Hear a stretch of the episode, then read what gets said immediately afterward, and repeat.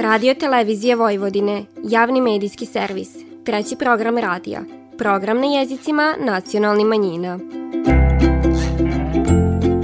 Vi slušate emisiju Radio Spektar.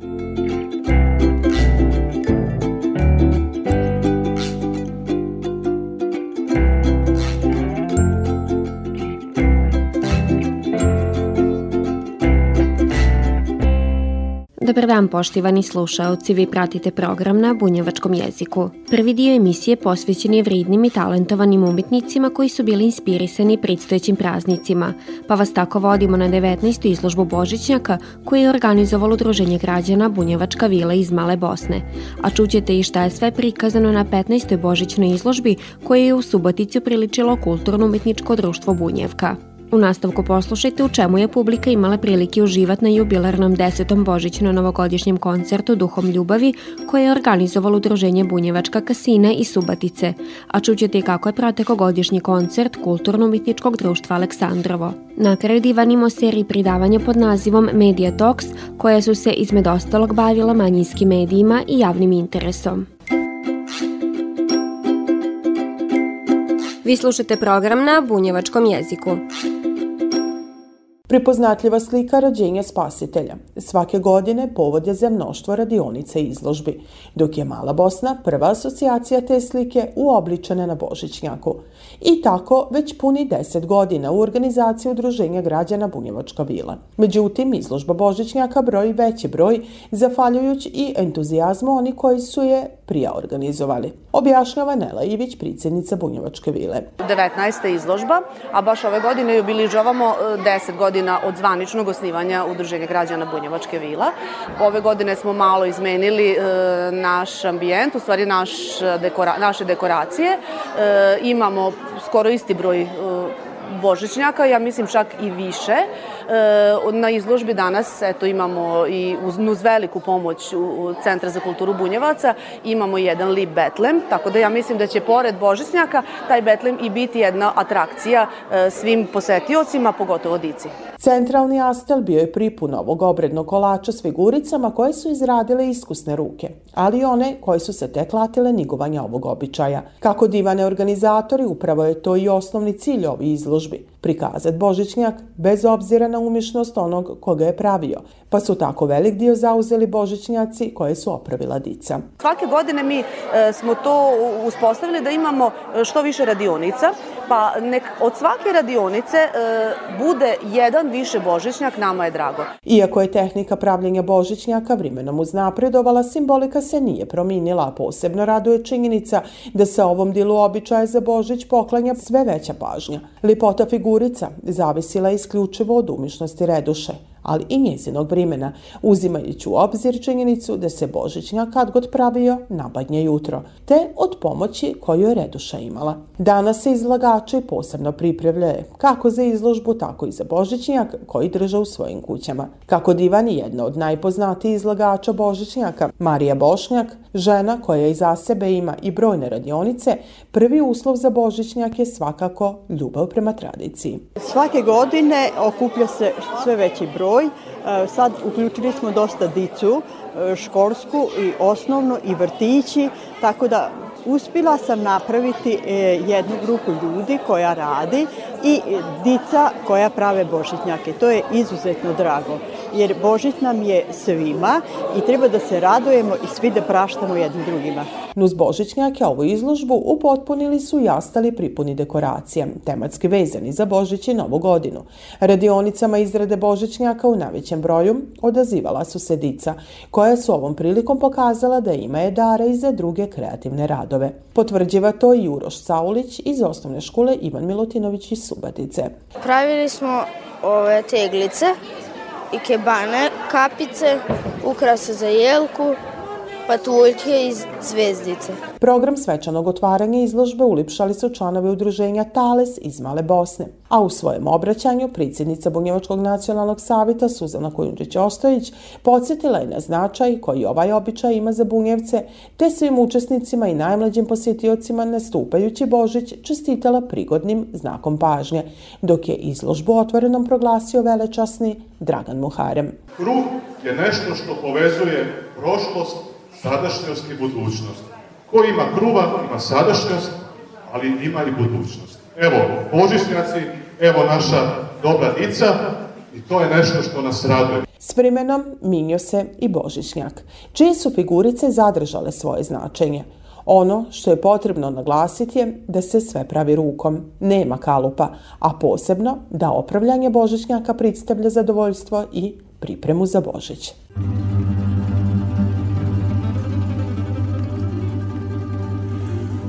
Duge su mi noći.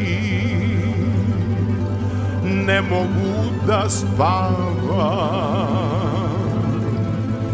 A pri zoru neke čudne snove sanja Kao ti i ja smo negde na severu. Ti polako kasaš, ja u fijakeru. Kao ti i ja smo negde na severu. Ti polako kasaš, ja u fijakeru. Široki sokaci, nigdi nikoga nema. Bodi koja cura svoju sobu sprema. Veselo se smije i kroz prozor maše. Pogledom nas prati na naše sanlaše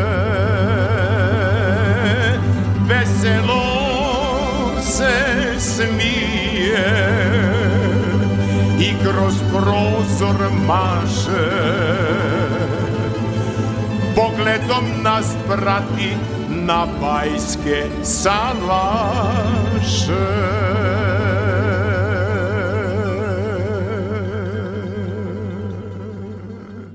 Posle pet godina pauze, Kulturno-umetničko društvo Bunjevkan uz pomoć Udruženja građana Bunjevačka kasina i Bunjevačkog omladinskog centra organizovalo je božićnu izložbu, 15. po redu. Tradicionalne božićne teme bile su upotpunjene centralnom postavkom na kojoj su svoje misto našli božićnjaci. I to ne slučajno, objašnjava Kata Kuntić, predsjednica Bunjevke. Bunjevka unazad pet godina nije radila ovaj sama izložbe, da radili smo sa Centrom za kulturu Bunjevac, ali evo, pošto smo smislili da ove godine obavezno napravimo božićnu izložbu iz prostog razloga da nastavimo ono što smo ove godine ovaj, poslali na zaštitu nematerija kulturnog nasledđa u Centar za nematerija kulturnog nasledđa u Beograd, znači Božićnjak je predat i ovaj koliko smo dobili informaciju od gospođe Tatjane Bugarski da je sve u redu, kako će ta zaštita proći ne znamo i smatramo da onda ako smo ga već pre, pridali na zaštitu da bi ga trebalo i nastaviti raditi. Ovo Subatičko društvo je još 1998. godine na prvom festivalu Bunjevačkog narodnog stvaralaštva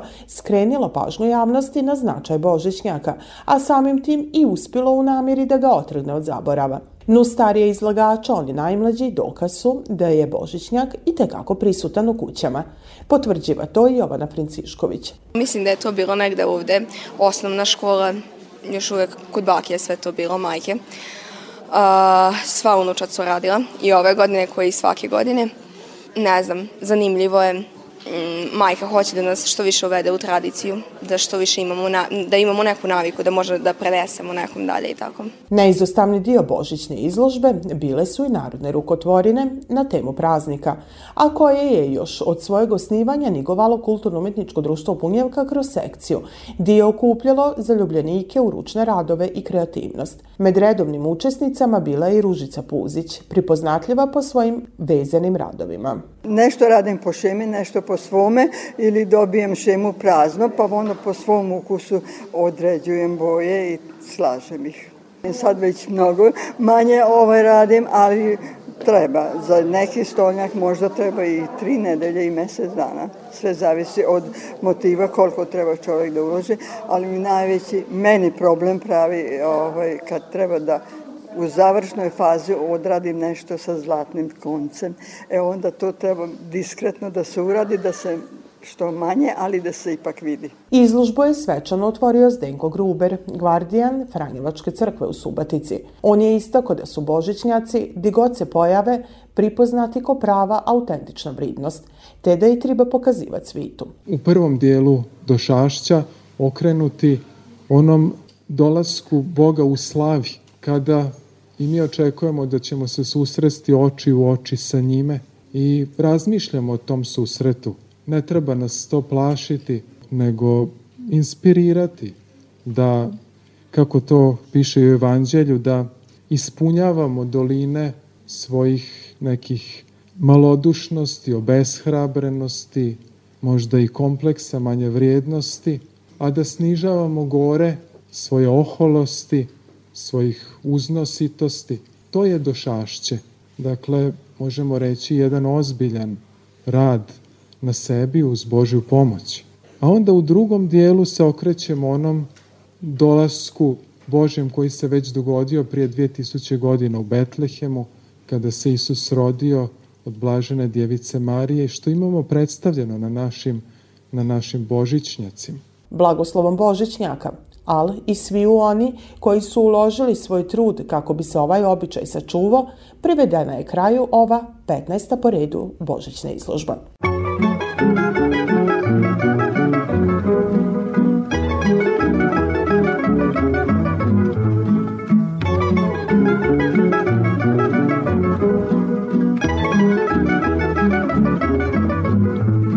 Subotice grade pismeni sve U tebi sam snevao najlepše sne.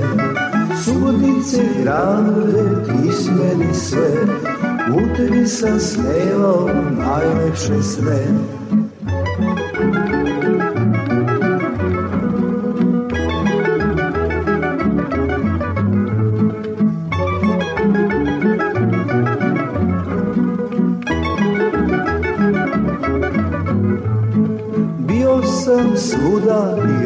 obišao sam sve, ali nigde nema sudice te. Bio sam svuda i obišao sam sve, ali nigde nema sudice te.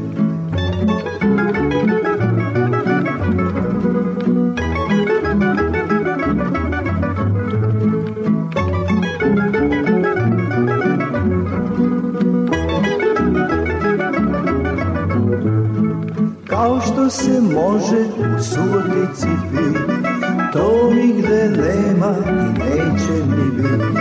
Kao što se može u subotici pi, to nigde nema i neće ni biti. Subotice grade, ti si meni sve, u tebi sam snevao najlepše sne. Subotice grade, ti si meni sve, u tebi sam snevao najlepše sne. Šparajmo struju, budimo odgovorni. Koncert ispunjen blagim notama i kako i samo ime kaže, duhom ljubavi, bio je poklon subatičkoj publiki na samom početku decembra. U organizaciji Udruženja građana Bunjevačka kasina Velika vićnica bila je misto okupljanja ljubitelja narodne muzike te melodija starogradski zabavni evergreen numera, ali i praznični, budući da je po deseti put ovaj koncert organizovan u susret Božiću i Novoj godini. Tamara Babić je protekle decenije okupljala oko sebe čeljad birnu notama, a ovog puta poziv za učešće uputila je onima koji su s njom sarađivali od prvog koncerta. Između ostalog je to uh, nevačko udruženje uh, Marija Tereziopolis sa pevačkom grupom Edelweiss koji će se pristaviti sa božićnim uh, pismama na nemačkom jeziku onda potom Marko Križanović, kojim imam izuzetno dobru saradnju tokom godina, onda zatim gospodin Aleksandar Toković, naravno solisti na klaviru Kornelije Vizer, Šandor Kolompar, na violončelu će ovog puta nastupiti Adriana Apro Sić i ono što mi isto ovaj, drago, ovaj, Lucija Vukov na flauti. A ono što mi izuzetna čast i ono što sam eto želela za ovaj Znači, prvi jubilej da e, pozovem, to je Tamburaški orkestar Lekarske komore Vojvodine. Koliko god bila zahtevna organizacija jednog celovečernjeg koncerta, ljubav prema muziki daje Elana da se prid svaki Božić njezini zaljubljenici late posla, ne bili na dva sata razgalili svoju publiku. Par godina unatrag redovan učesnik koncerta Duhom ljubavi je i Marko Križanović, koji za razliku od svoje generacije voli što god pod znacima navodnika stariji repertoar, a muzika je ono što mu je donelo i nove prijatelje. To je nešto što ljude povezuje na drugačiji način nego ovako što recimo kroz neke druge delatnosti, tako da od muzike nema bolje ni tuge ni veselja, tako da kogod se poveže kroz muziku, taj je boga čovjek. U zadnje vreme smo zbog potrebe tog što radimo malo ubacili u repertoar i obogatili sa zabavnom muzikom, tako da eto, za pesmu za svako srce i srce za svaku pesmu. Gosti koncerta bili su i članovi tamburaškog orkestra Društva lekara Vojvodine, koje, iako postoji više od tri decenije, po prvi put se predstavilo subatičkoj publiki. Objašnjava doktor Boris Zagorničnik, šef orkestra. Mi smo amaterski orkestar koji svira zato što voli, kao što drugi vole da idu u lov ili da pecaju ali e, smo već toliko dugo tu, e, nismo se posvađali, promenuli su se neki ljudi, došli su mlađi ljudi, mi stariji već polako idemo, ali evo to traje 36-7 godina i meni je drago. Svojim nastupom učesnici koncerta želeli su podariti dobro raspoloženje pred nastupajuće praznike, te najlipšim notama uvest publiku u vrime darivanja nuz najlipše božićne i novogodišnje čestitke. Ima jedna pisma za tebe, al su riči od ljudi drugo pivali Već o nekoj tužnoj ljubavi. Sve su priče uvijek iste, a ljubavi slatke čiste Ali neko biva privare. Pa naiđu teški dani i besane duge noći Za onoga ko je ostavljen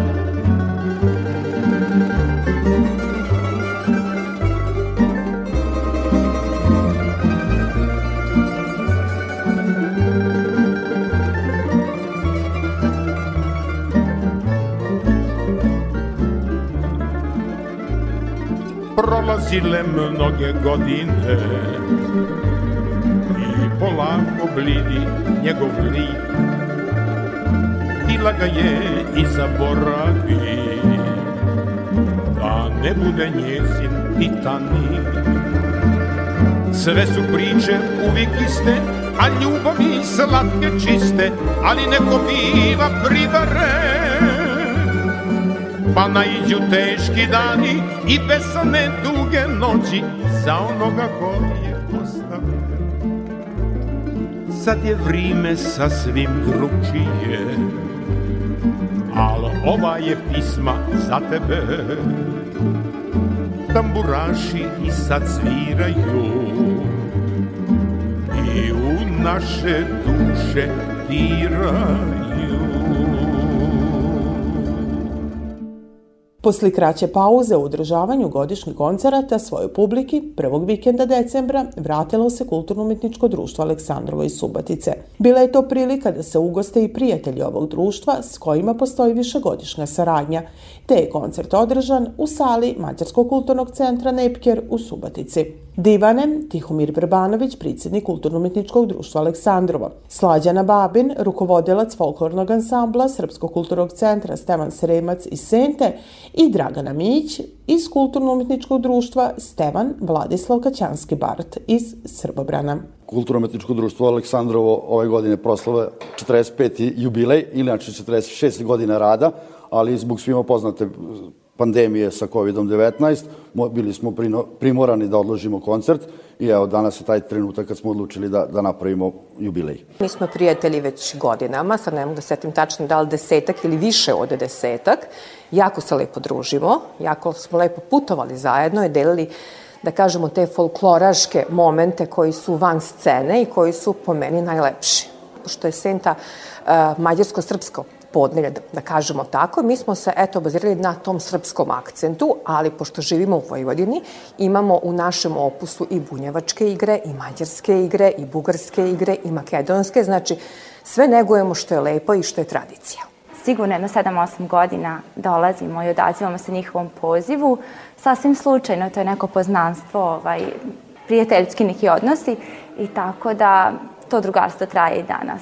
Na koncertu je bilo jasno da folklor poveziva sve generacije s tradicijom, ali i da se u jednom društvu svi ponašaju kao članovi iste porodice, koji su i ovog puta dali sve od sebe da koncert uspije.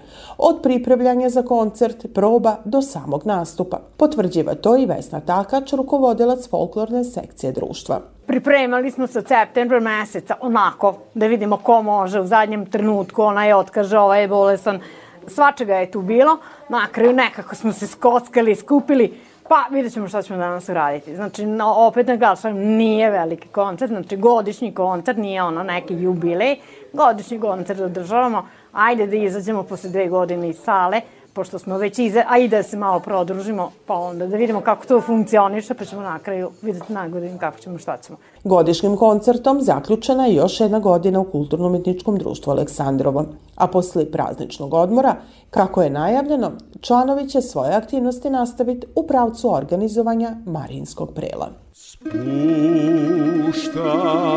se noć na mali tren Večeras ide u ravni sred.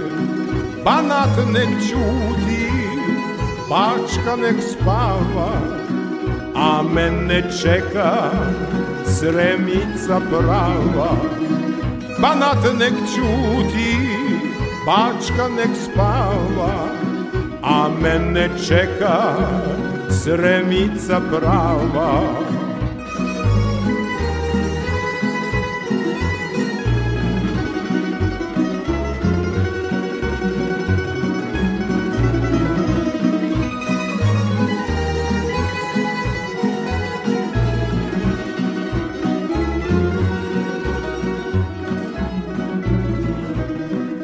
veseli ljudi i puna srca. Tišina jedna što dušu leči. Pustite vino, nek samo teče. Ja želim mirno provesti večer Pustite vino, nek samo teče. Ja želim mirno provesti večer. U šidu gradu vinarske noći. Budite s nama sve će vas proći. Mitar vas zove maglovski plaća. Ovde su ljudi rođena braća. Mitar vas zove maglovski plaća ovde su ljudi rođena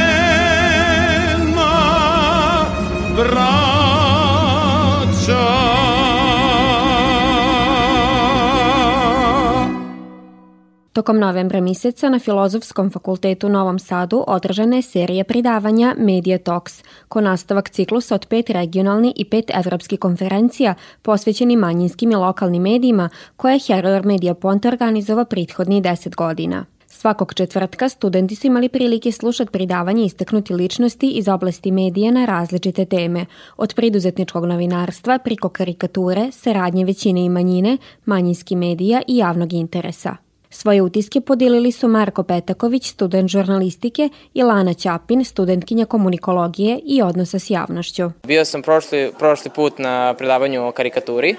Jako je bilo zanimljivo, iskreno dosta toga sam naučio i sad mislim da će ovo biti jako zanimljivo.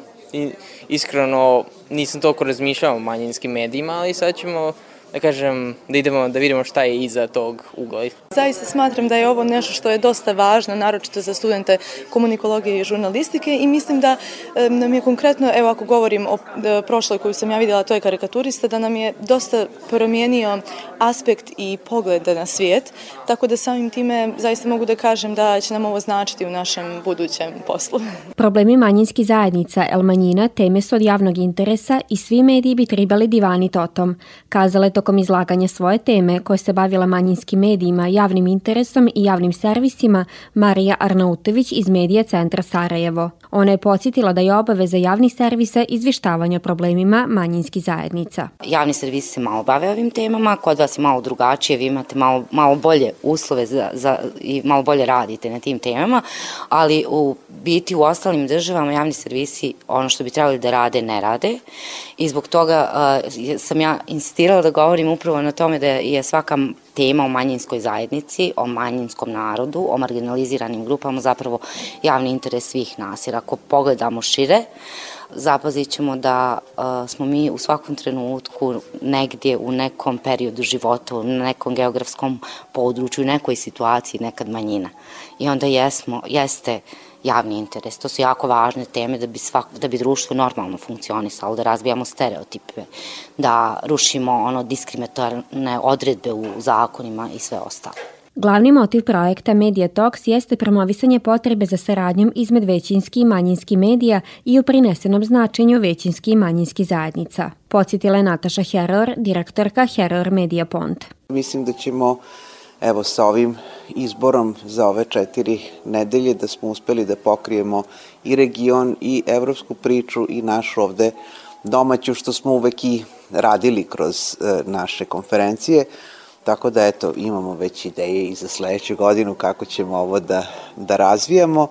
Ono što je e, dragoceno da se ova predavanja snimaju, da se prevode na engleski, odnosno na srpski jezik, da se titluju i da ostaju zapravo kao trajni edukativni materijal kom uvek može da se pristupi. Četiri predavanja koje su studenti imali priliku slušati jesu preduzetničko novinarstvo, o čemu je divanila Vladimira Dorčova-Valtnerova, osnivačica online portala Storyteller. Sa karikaturom je prisutno upoznao Pala Lephaft, dugogodišnji nagrađivani karikaturista mađarskog dnevnog lista Mađarso.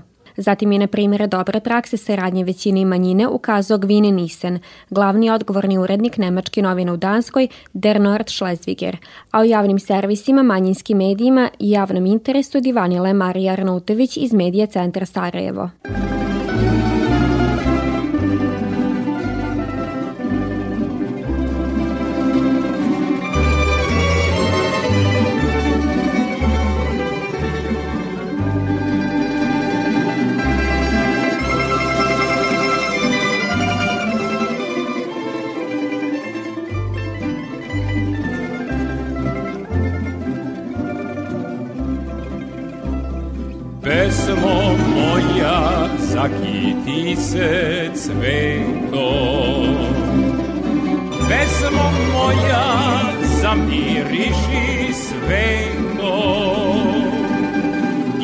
Sva srca okladnela nisu Poznaćete pesmo po mirisu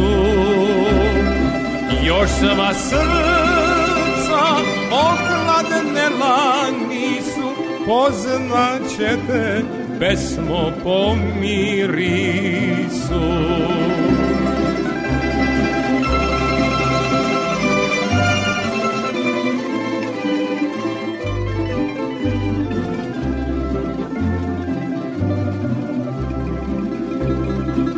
Pesmo moja već si na poletu. Pozdravi mi sve na ovom svetu. Pozdravi mi slavlje i golube I sva srca što se silno ljube. Pozdravi i sva srca što se silno ljube. Slušali ste emisiju Radio Spektar. Slušajte nas petkom posle podne od 14 sati i 15 minuta do 14 sati 45 minuta na radio talasima 100 MHz trećeg programa radija Radio Televizije Vojvodine. Ovo izdanje su za vas pripravile novinarke redakcije na bunjevačkom jeziku Vanja Nešković i Nataša Stantić. Kroz emisiju vas je vodila Vanja Nešković.